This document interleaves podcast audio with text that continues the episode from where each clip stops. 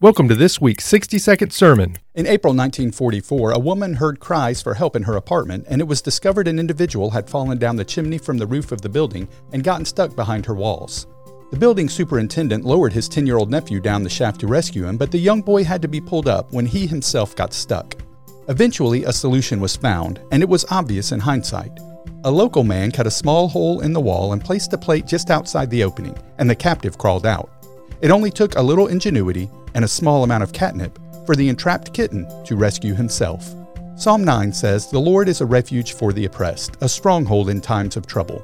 There are people all around us who are crying out for help, those who are hurting but don't know where to find true relief, those who are struggling with loss but don't know where to look for true peace, those who are seeking acceptance but don't know how to find true love.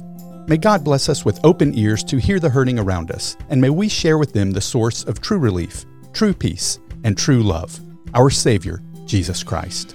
We hope you've enjoyed this week's 60 second sermon